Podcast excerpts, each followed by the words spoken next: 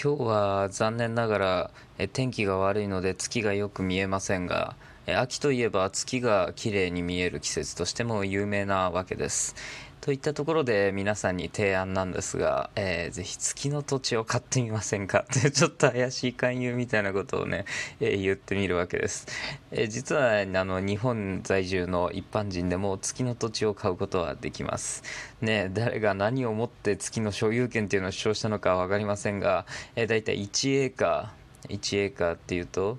1200坪ぐらいですね。っていうのを、えー、だいたい2700円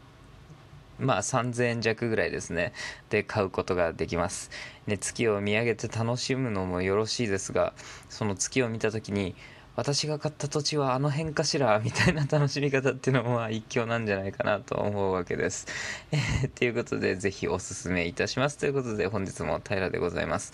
え、今日は、え、催眠術について語っていきたいと思います。どうですか？催眠術。これもなかなか突拍子もないテーマなんじゃないかなっていう気がしますけど、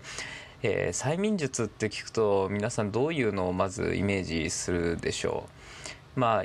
様々あるかと思いますけど、まあ、テンプレート的なんで言えば、あの、紐にね、五円玉をくくりつけて左右に揺らすわけです。その振り子運動を見せながら相手にあなたはだんだん眠くなるみたいなのを やったりっていうのは、まあ、催眠術の一種ですよね。まあ、近い概念として例えばメンタリズムっていうのがあったりします、ね、メンタリストの DAIGO さんなんていうのがあの非常に有名だったりしますけど、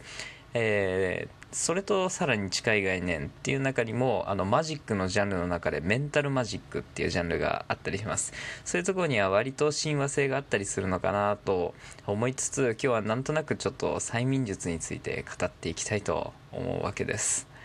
ねえー皆さんはミスディレクションっていう言葉をご存知でしょうか？ミスディレクション。これというのはマジックのもう基礎の基礎ですね。これをあのマジックっていうのはあの当然ながら種が存在するものなわけですね。魔法ではないわけです。それっていうのは割合も現代ではま共通認識のはずなんですよね。っていうような中で、えそれをマジックたらしめるためにあの突然起きた不思議。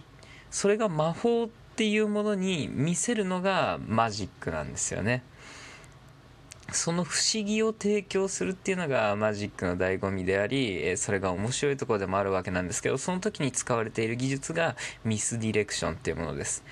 えー、例えば右手で何か作業をしてこれを見てくださいとかいろいろマジックっていうのはあの見たり聞いたりとかっていう風にしているとあの指示が多いわけですねっていう風な時にいろんなトリックがその中にもあの入っているわけです。例えば右手を見てくださいっていう風に言ったらすごく分かりやすいですけどなんかこうやると当然こうですよねみたいなあの一連の流れっていうのを指示する時にはどうしてもそれを見ざるを得ないわけです。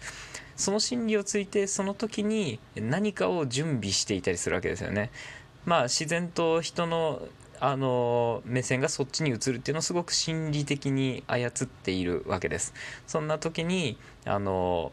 いろんな、えー、準備動作をしてそれが最終的な結果に結びつくっていうふうにするために、まあ、あの必ず必要なものになるわけですよね。こういうところが、えー、要するにマジックの種みたいなところになるわけですけどこういうのっていうのはえー、こういう催眠術とかそういうところにも、えー、いろいろ含まれているわけです。はい。なんか、いちいちちょっと回りくどいような、めんどくさいような言い回しをしましたけど、じゃちょっと催眠術的なテンプレートをしてみるとしましょう。これは僕が催眠術をしたことがないんで、これでラジオを聴いてる皆さんがかかるかって言ったら、まあほとんどの人はかからないんでしょうけどでちょっとせっかくなんでもう迫真の催眠術師にでもなったつもりで一つあなたに催眠をかけてみようかと思います、えー、あなたの利き腕はどちらでしょうか？まあ右腕が利き腕っていう方は当然右腕の方が力が強くって、えー、左腕が利き腕だっていう方は左腕の方がおそらく力は強いんでしょう。って言った時にじゃあその利き腕をグッと握り込んでください。グッとです。グッともっともっとぐっと握り込んでってください。それがまるで石になるかのようにどんどんどんどんどんどん力を込めていくわけです。その中で親指を立ててみましょう。親指立てましたか？まあサムズアップみたいな形になるわけです。その中で親指の爪を見てもらってどこを意識するかちょっと決めてみましょ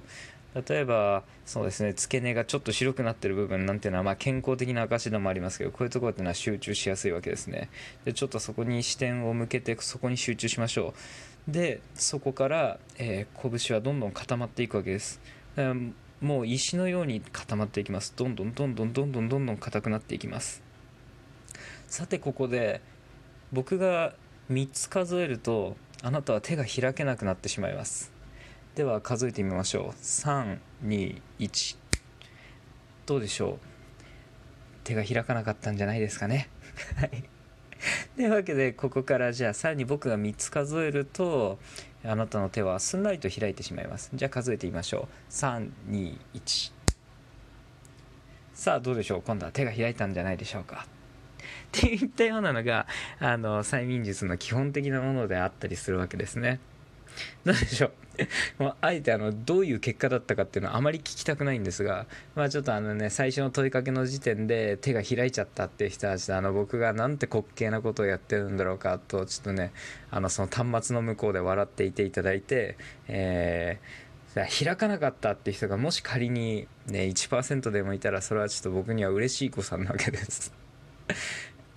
でこんな中にもじゃあ僕の話術やらそういうのえー、誘導の仕方っていうのはあの全然もう催眠術っていう風に呼べたものではおそらくないんでしょう。ないんでしょうがこの中にも、えー、まあそうなんだろうなっていうような技術っていうのは含まれてるわけです。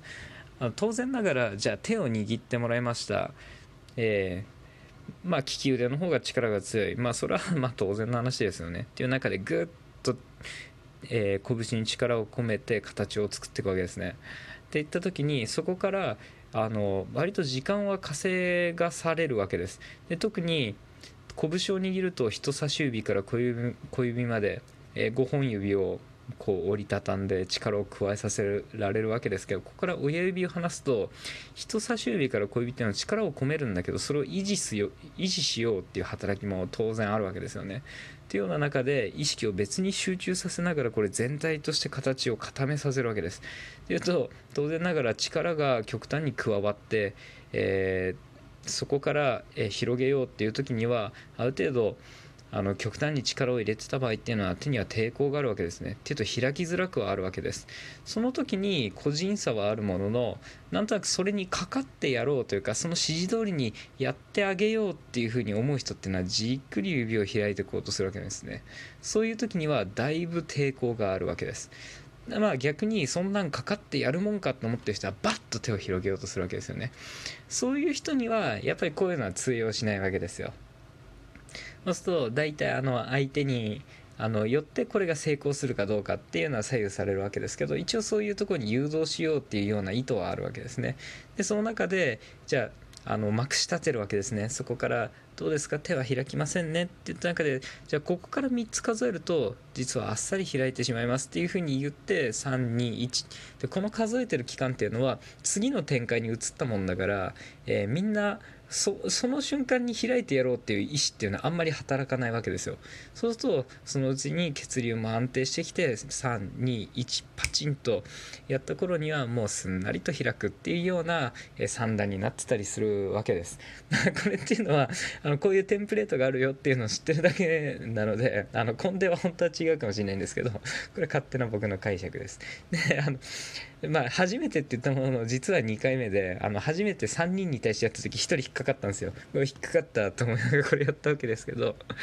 っていうことは、まあ、一応3人に対して1人効果があったんだなっていうようなところであのなんとなく僕はももうあのまるで催眠術ができるかのように今回催眠術の話っていうのをこういうテンションでしてみようかなと思ったわけです。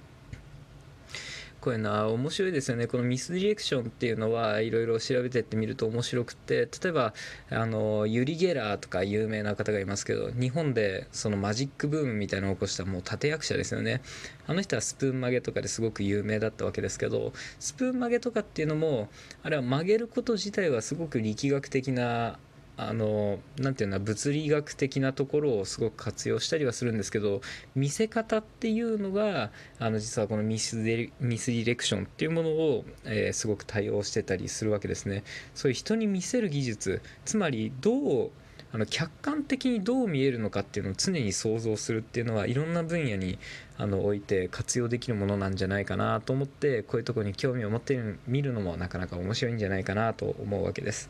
でまたもっと本質的な考え方として心理学的なところでのアプローチっていうのはまああるのかなと思うわけです。だけど心理学って